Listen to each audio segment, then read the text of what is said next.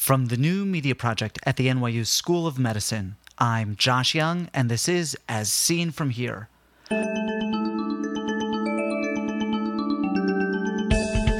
On today's podcast, high tech versus high technique in the Himalayan Cataract Project. When the surgeon finishes one case, the nurse hands off the dirty instruments, slides the stand with the new sterile instruments forward. Meanwhile, assistants move the patient forward into position, and the surgeon preps the eye one more time with betadine, puts a sterile eye drape over, puts it in the speculum, and by the time the speculum's inserted, the next sterile tray has been moved up, and the surgery is ready to continue.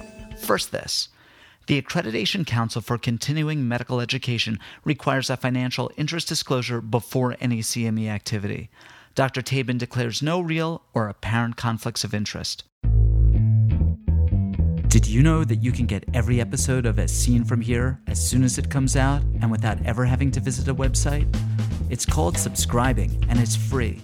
Each week, subscribers get As Seen From Here automatically loaded onto their iPods, MP3 players, and computers by using a program called a podcatcher. Go to asseenfromhere.com and click on the How Do I Listen button. Subscribing only takes a minute. Free podcatchers are available for Windows, Macintosh, and Linux computers.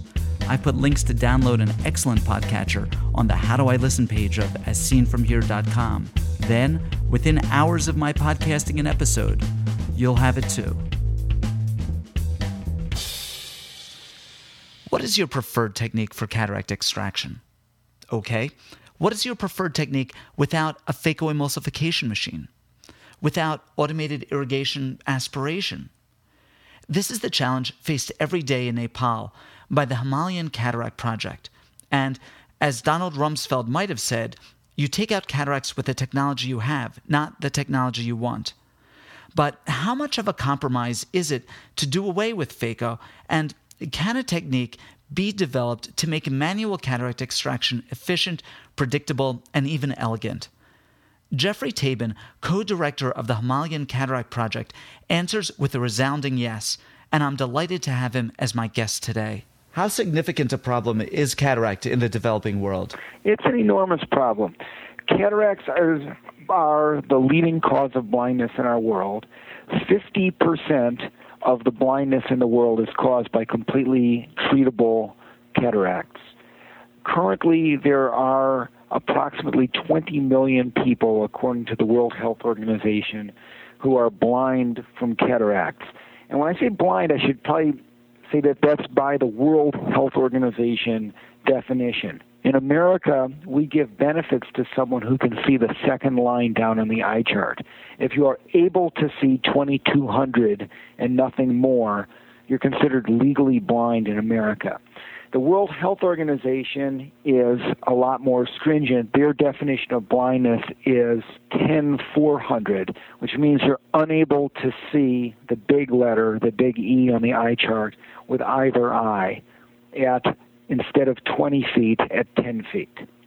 And that's really functional vision where you can't perform the acts of daily living and life is very difficult. If you go by the American definition of legal blindness, which the World Health Organization would just say is severely visually impaired, all of a sudden that number will go well over 50 to 80 million people. And one other problem, Josh, is that as the population ages uh, and expands over the next 20 years, the projections are that the number of people who are blind and functionally unable to live their lives will double in the next 20 years. Aside from the cost barrier of the phacoemulsification machine itself, are there other problems with phacoemulsification in the developing world? Yeah, no, so phacoemulsification is very difficult in the developing world, not only because of the cost of the upkeep of the machines and the additional tubing and the increased cost for a foldable lens, but these lenses are very difficult to phaco.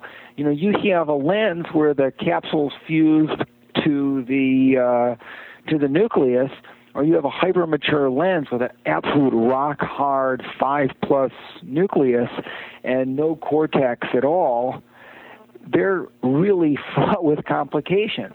And particularly in places where there are no trained vitreoretinal surgeons, the complication rate is enormous. So what we did in our study was we looked at a sort of alleged master of state-of-the-art phaco, uh, David Chang, coming to do a uh, essentially Iron Chef uh, phaco duel with uh, Sanduk Ruit, uh, my partner in the Himalayan Cataract Project, who has been really um, uh, at the forefront of developing better and more effective small incision sutureless non-phaco techniques. One of the points that you made in the paper too was that in addition to the cost of the actual phaco unit and the barriers that, that you that you mentioned with very dense lenses, with uh, not having foldable lenses, is, is that phacos have very high costs of consumables. Yes, you you have the the tubing, the upkeep, the phaco tips, and uh, it's a very high cost of consumables with phaco relative to the small incision sutureless cataract technique. What alternatives exist to phacoemulsification?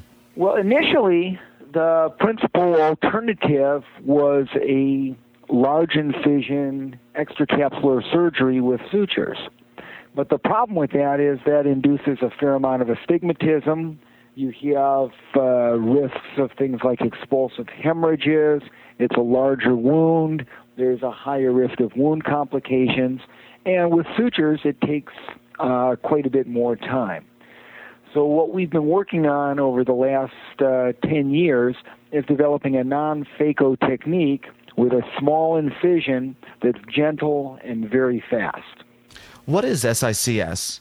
What SICS is is sutureless, manual, non-phaco uh, cataract extraction, and the essence is a sutureless, self-sealing tunnel incision. And uh, incision was developed by Michael Blumenthal, was the first to describe it from Israel and we've made modifications on Professor Blumenthal's original technique. And you make a tunnel incision that is self sealing from the internal lip, that at the scleral entrance is smaller, usually around 6 to 7 millimeters, but with a larger internal lip opening at approximately 10 millimeters or 11 millimeters even into the clear cornea. We then hydrate the, we open the capsular bag and use just uh, fluid forces and basically irrigate the uh, nucleus out of the capsular bag into the anterior chamber and then uh, irrigate again only with fluid forces the nucleus into the uh, tunnel incision and out of the eye. We then uh, remove any residual picks with irrigation and aspiration with the Simcoe cannula, and then place uh, a uh, lens into the capsular bag. What's the sort of lens that you're putting in? In most cases, we use a one-piece PMMA lens that's manufactured at the Tilganga Eye Center in Kathmandu, Nepal, and our manufacturing cost for that lens is approximately four dollars. There's an equally high quality one piece PMMA lens. that's manufactured for a very similar price uh, at the Aravind Eye Hospital system in Madurai, India. Has SICS been studied as a technique before? I wouldn't say it's been studied. It's certainly been described, and the efficacy has been described. We were the first, myself and Dr. Ruit, to uh, to publish our particular technique. Uh, Michael Blumenthal was the first to uh, publish an SICS technique. Uh, several other people, uh, Peter Kansas in the United States, and uh, uh, also Eddie Alfonso down at Bascom Palmer, have worked on different techniques of basically uh, fracture, where they use a small incision and break the nucleus into pieces in the anterior chamber and then remove it from the eye. Uh, these are slightly more cumbersome and slower steps, and with the absolute hard nucleus, have some of the same problems that uh, phaco has. And so we worked to develop a technique to remove the entire nucleus still through a small incision and in a much gentler way for the eye that is also more cost effective, and that we also don't need uh, um, extensive viscoelastic use and uh, experienced surgeons both at our center in Nepal and uh, at Aravind Eye Hospital uh, routinely are able to perform over 100 cases in a day. Jeff, can I have you describe the design of your study?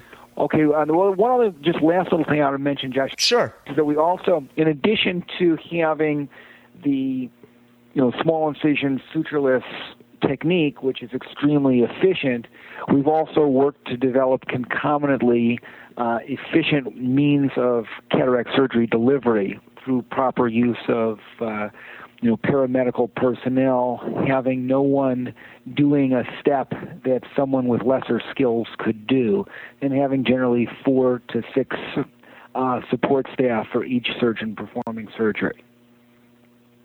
Uh, our design for our study was fairly simple to see how you know, we already knew that the speed of surgery was much faster, that the cost was much lower, but the big question was are the outcomes similar? And is sacral phacoemulsification a technique that provides a much better, quicker, and more stable visual recovery than SSICS? So what we did was we, uh, through some generous support from AMO in terms of equipment, we were able to bring essentially the exact same operating room that David Chang, who was a professor of uh, surgery at uh, UC San Francisco, has at his uh, uh, private surgery center. And then to have Dr. Chang and Dr. Ruit uh, perform a randomized trial where patients are completely randomized from the same advanced cataract population in Nepal to either phacoemulsification or SSICS. And what we wanted to look at were one, the efficiency of the surgery, two, the cost of the surgery, but most importantly, the immediate visual recovery, the late visual recovery, and the induced astigmatism. Can you tell me about the patients involved in this study? Uh, sure. The patients were uh, pre screened at a screening camp outside of Kathmandu and we found uh, we had 108 uh, patients who were uh, with advanced cataracts in uh, a typical Nepal screening population. The average age was uh, in the late 60s. Uh, slightly more female than male. About two thirds of the patients were illiterate, and they um, were then uh, very carefully checked to, as best as possible, rule out any other significant ocular disease. We performed uh, B scan on uh, the patients where there was no view of the fundus possible. We did careful fundus exams and uh, checked for other systemic diseases such as diabetes. It could be any complication. And we arrived at 108 patients who were uh, severely visually impair- impaired from, uh, as best we could tell, only a cataract. These uh, patients were then randomized. They would uh, reach into a hat and pull out a ball, and those with a red ball would go to Dr. Chang's table. Those with a white ball would go to Dr. Ruit's table, and the next patient would go to the opposite table. We tried to keep the parameters exactly uh, the same. Dr. Chang again had every uh, uh, piece of equipment, viscoelastic, and the same phacoemulsification machine he uses in San Francisco. And Dr. Ruit did our uh, standard small incision sutureless cataract surgery. Jeff, if I were to visit the clinic in Nepal, what, what would I see? And can I get you to talk about the alternating right eye and left eye patients? In the trial, we didn't just operate right eye, left eye because we were not looking at speed. We were um, doing the controlled trial. So it was whatever patient came up. When we do our standard uh, high volume day, uh, we would have the patients come in and we have essentially an assembly line production. We have paramedical personnel who put in the dilating drops. We also put uh, antibiotic ointment onto the lashes and uh, lids, and we cut the lashes, and then put a fluoroquinolone eye drop in the eye. The patients then receive their dilating drops, and at the time of their dilation, they receive a uh, drop of local anesthetic and a prep with uh, betadine. They then move along the assembly line and are uh, brought to our anesthetists, who are ophthalmic assistants. They're ophthalmic assistants with usually two years of training um, after high school, uh, and they then uh, specialize in ophthalmic anesthesia and just give the blocks. They give peribulbar blocks, and at the time of peribulbar block, the uh, assistant also makes sure we're getting uh, our maximum dilation. And after the block, they perform another full uh, betadine prep and put some 5% povidone iodine into the fornix. The patients then have a uh, balanced weight placed over their eye to soften the eye, and then they move along the assembly line holding a betadine soaked gauze over their eye with mild pressure until they're ready to go to the operating room. We then have an assistant that walks the patient in and lies the patient. We operate on a long uh, table with the surgeon in the middle, and right eye patients will have the uh, their feet extended uh, in one direction and the left eye patients uh, extended in the other. And the surgeon will be operating on the right eye patient, and there'll be a left eye patient essentially uh, in position for surgery when the previous case finishes. We then uh, have a an assistant again give another prep, and the patient is sitting with their eye prepped with betadine approximately six inches away from the previous patient. Uh, the nurse is handing off the instruments to the ophthalmologist from a uh, line of Mayo trays, and we have a line of uh, of surgical sets that are basically all in position. Every three cases, we have a person run the uh, the surgical instruments to an autoclave to uh, uh, sterilize those instruments, and we have a constant flow of new uh, instruments being sterilely placed, so that when the surgeon finishes one case, the nurse hands off the dirty instruments, slides the stand with the new sterile instruments forward. Meanwhile, assistants move the patient forward into position and the surgeon preps the eye one more time with betadine, puts a sterile eye drape over, puts it in a speculum, and by the time the speculum's inserted, the next sterile tray has been moved up, and the surgery is ready to continue. So the turnover time between surgery and our high volume days is approximately one minute. And with that, our uh, you know very experienced surgeons are able to perform approximately 12 cases per hour. The uh, uh, Aravind Eye Hospital System, which is one of our partner organizations, uh, has a very similar flow and system, except they have two uh, tables, and the surgeon will be operating at one table, and the operating microscope is positioned in between. And when they finish their case, they swing the microscope over to the adjacent table and turn their stool so they're facing to the right. They now just turn and face the opposite way. And they are actually even slightly more efficient than we are, that they have the patient prep draped with a speculum in uh, when the t- surgeon uh, turns to face the next patient. And they're also able to uh, uh routinely maintain a case. Uh, flow of approximately 12 cases per hour. What phaco technique was used? Uh, well, Dr. Chang would vary it a little bit based on the uh, density of the cataract, but essentially his phaco chop technique. He writes quite a bit about uh, phaco chop, and he um, generally would use vision blue to stain the capsule, perform a continuous tear capsulorhexis, then its hydrodissection, and then remove the nucleus with a phaco chop technique. How long does an SICS cataract surgery take?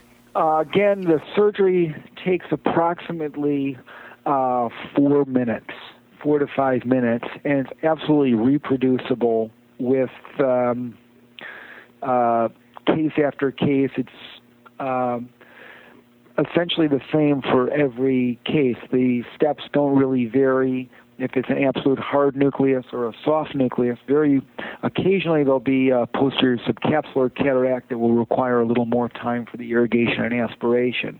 But in general, our uh, um, experienced surgeons are doing them in about four to five minutes. How long was the follow up? We now have one year follow up. And our paper that's being published in the American Journal of Ophthalmology is up through our six month follow up. What were the results of your study? Well, the results are that at one day, the SSICS uh, was significantly better in terms of visual acuity. There was considerably less uh, corneal edema. Uh, the phacoemulsification times were considerably longer uh, in terms of uh, these absolute nuclei.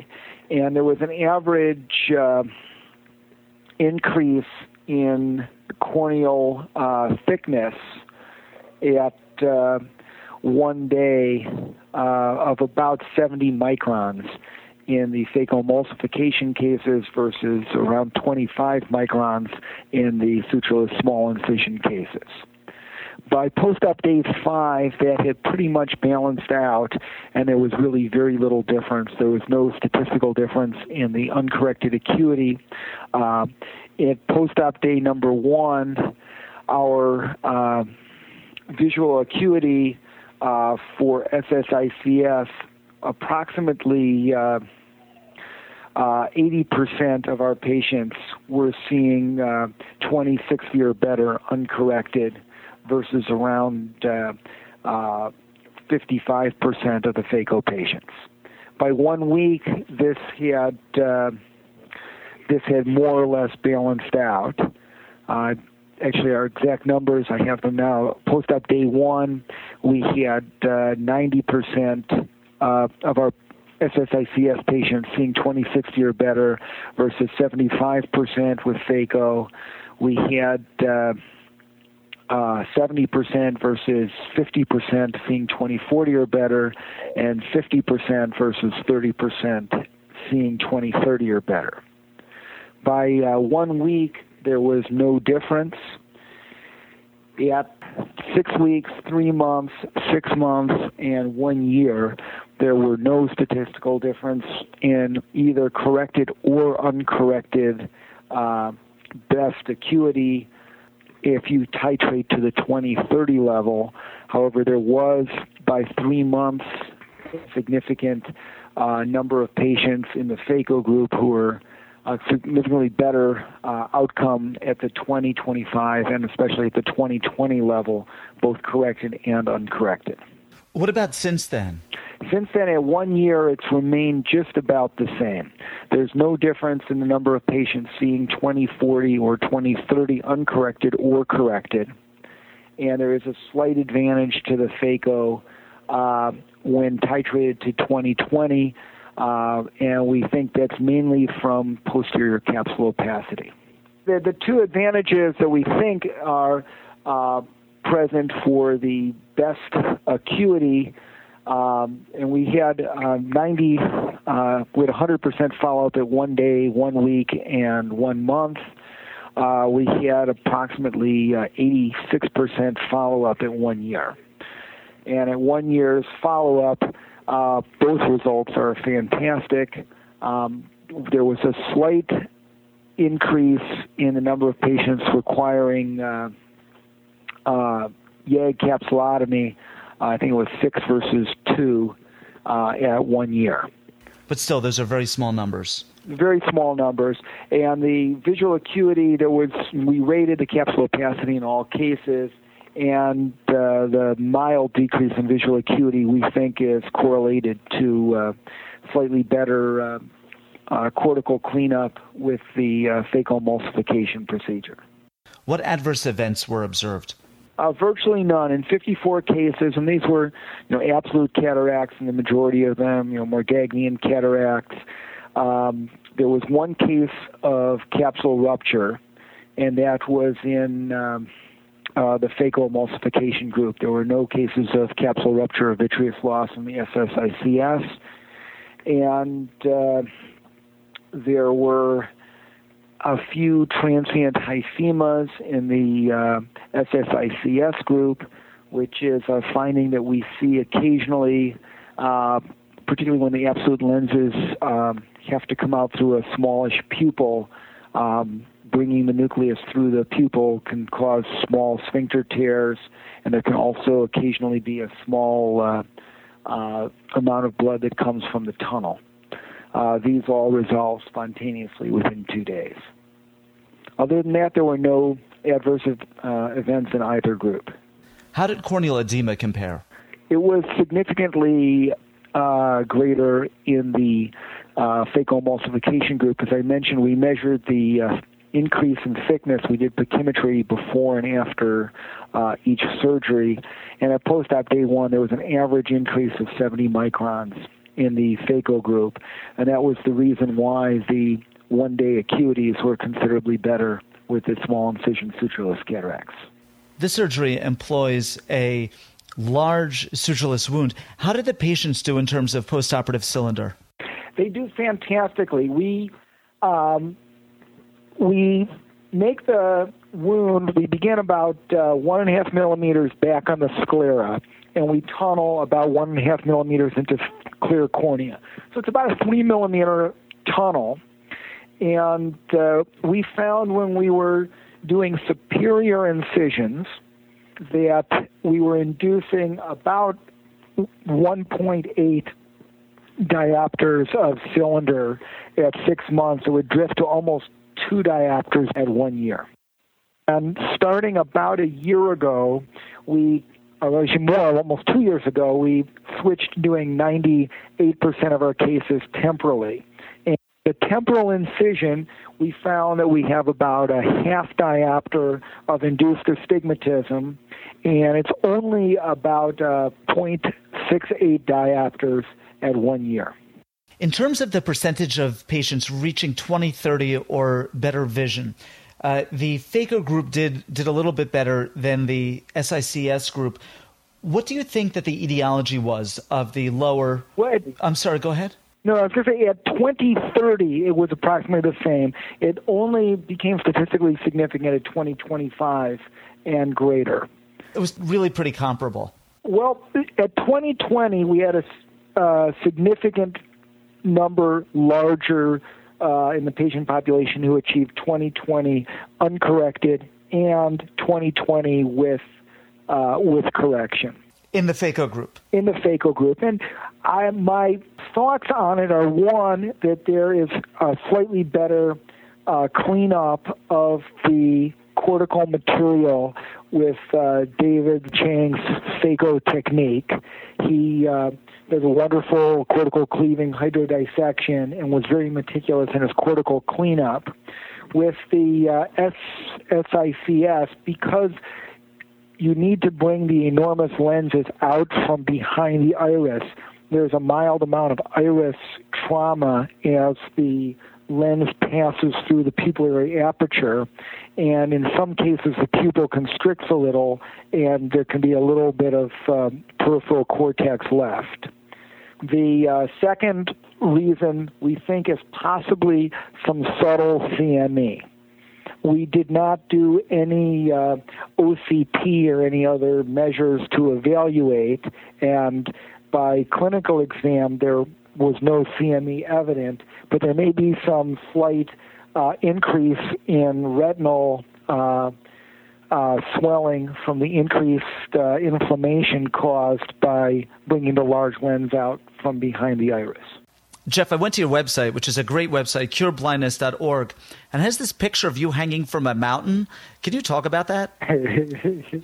well, I, I actually started, uh, my first career was as a mountain guide. I was a pretty fanatical rock climber through, uh, through high school and college and spent a few years as a uh, climbing bum and then a few years as a professional, uh, both sponsored and also uh, uh, professional climber as a guide and uh, I was, I believe I'm the only ophthalmologist to have summited Mount Everest. And I initially went to Nepal as a general doctor, uh, as a climber. uh, when I finished medical school, I was climbing in Nepal, and I worked as a general doctor in Nepal, and that's where I saw the miracle of cataract surgery. And I was working in a village where it was just accepted that you get old, your hair turns white, your eye turns white, and then you die. And I watched a foreign team come in and do cataract surgery, and I was absolutely blown away. These people were just waiting to die, and all of a sudden they were restored to life. And it was a real miracle. Everything else, the big problems I was facing were really uh, issues of public health, problems with bad water, uh, poor hygiene, poor diet. And all of a sudden I saw a miracle where a doctor could make a difference and I began formulating ideas even then of how we could develop a system of education and local training to deliver high quality uh, cataract surgery. Then I came back to the States, uh, completed my uh, my ophthalmology residency and a corneal and external disease fellowship. And when I went back to uh, Nepal, originally under the auspices of the Fred Hollows Foundation in Australia, uh, I was very fortunate that they put me together with Dr. Sanduk Ruit, who absolutely amazed me. He uh, had by then developed this wonderful, very gentle technique of extracapsular surgery just using fluidics with a capsule rupture rate of probably one in a thousand with these absolute uh, capsules. And, you know, I've been taught in my residency to use vitreous pressure and, you know, a muscle hook and I watched Dr. Ruit, who was just so smooth and just floated the lenses out of the eye, and had already developed this wonderful assembly line technique for high volume care, as well as a technique for wonderful sterilization and very low infection and complication rate. And I said, Dr. Ruit, how can I help? And after my stint with the Fred Hollows Foundation, I stayed and worked with Dr. Ruit. I remember our first uh, cataract camp, Josh, we went to, we did 224 surgeries in three days. This was still using sutures. Uh, sounds impressive until you get the breakdown that Dr. Ruit did 221, 201 while I did 23, and I had to call him over to my table about a half dozen times for help.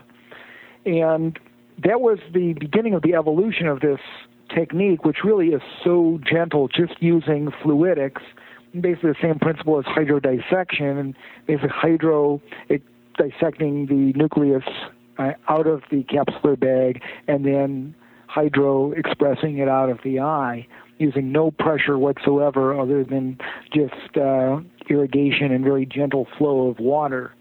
And uh, the technique slowly evolved. At that time, he was doing a double running baseball stitch and then after uh, Michael Blumenthal came to uh, Nepal and gave a demonstration of his mini nuke technique and his incision, Dr. Ruit began figuring out a way to adapt uh, the surgery that he was doing with this gentle irrigation to Michael Blumenthal's uh, self-sealing wound.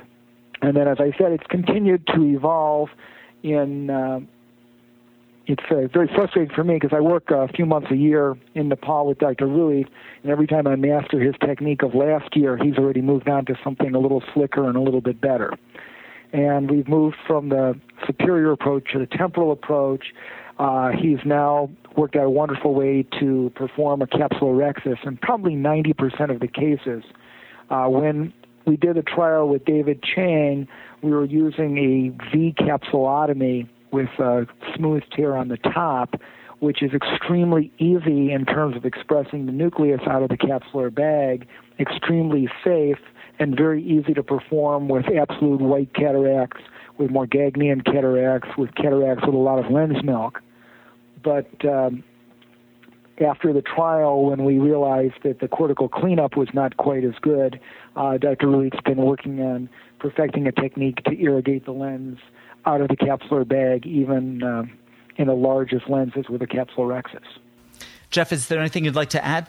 Well, the only little thing is I think that this is a wonderful technique for any comprehensive ophthalmologist armamentarium. Because, you know, even in America, about uh, once or twice a year, I am faced with a patient with an absolute cataract. And, uh, you know, I do uh, them, and you know, I'll use Vision Blue and uh, you know about five vials of viscoelastic, and take 30, 40 minutes to do the case, and then they end up with uh, uh, corneal edema and uh, uh, a little bit of a slow visual recovery. And I kind of often will kick myself and say, you know, if I would have done my Nepal technique, the visual outcome the first day would be so much better. The overall outcome really is essentially comparable. It's much safer in these, uh, you know, absolute cataracts, and obviously much much quicker. The um, and then occasionally you do have cataracts that really are non-phacoable, and in a very rare instance where one does have to have uh, some type of extracapsular technique and uh, lenses where the uh, uh, nucleus is fully fused to a fibrotic uh, calcific capsule, uh, and you have an absolute sort of five plus black, uh, you know, uh, cataract nigra, or in a Morgagnian cataract where the uh, uh, hard disc has fallen inferiorly, and you just have a uh, an absolutely, you know, a, fusion of the anterior and posterior lens capsules away from where the nucleus has fallen, all those cases are very easy and very safe with uh, this uh, technique. So it's both uh, for the developing world a much more cost effective and faster way to deliver high quality cataract care to large volumes but also in the rare instance that there is a cataract that is not amenable to phacoemulsification or extremely difficult for phacoemulsification, this is a wonderful uh, technique to have in your bag of tricks. Well, great, Jeff. Thank you very much. Well, thank you. Geoffrey Tabin is professor of ophthalmology and visual sciences at the John A. Moran Eye Center at the University of Utah School of Medicine in Salt Lake City, Utah. He's also co director of the Himalayan Cataract Project. His paper, a prospective randomized clinical trial of phacoemulsification versus manual sutureless small incision extracapsular cataract surgery in Nepal, is in press in the American Journal of Ophthalmology.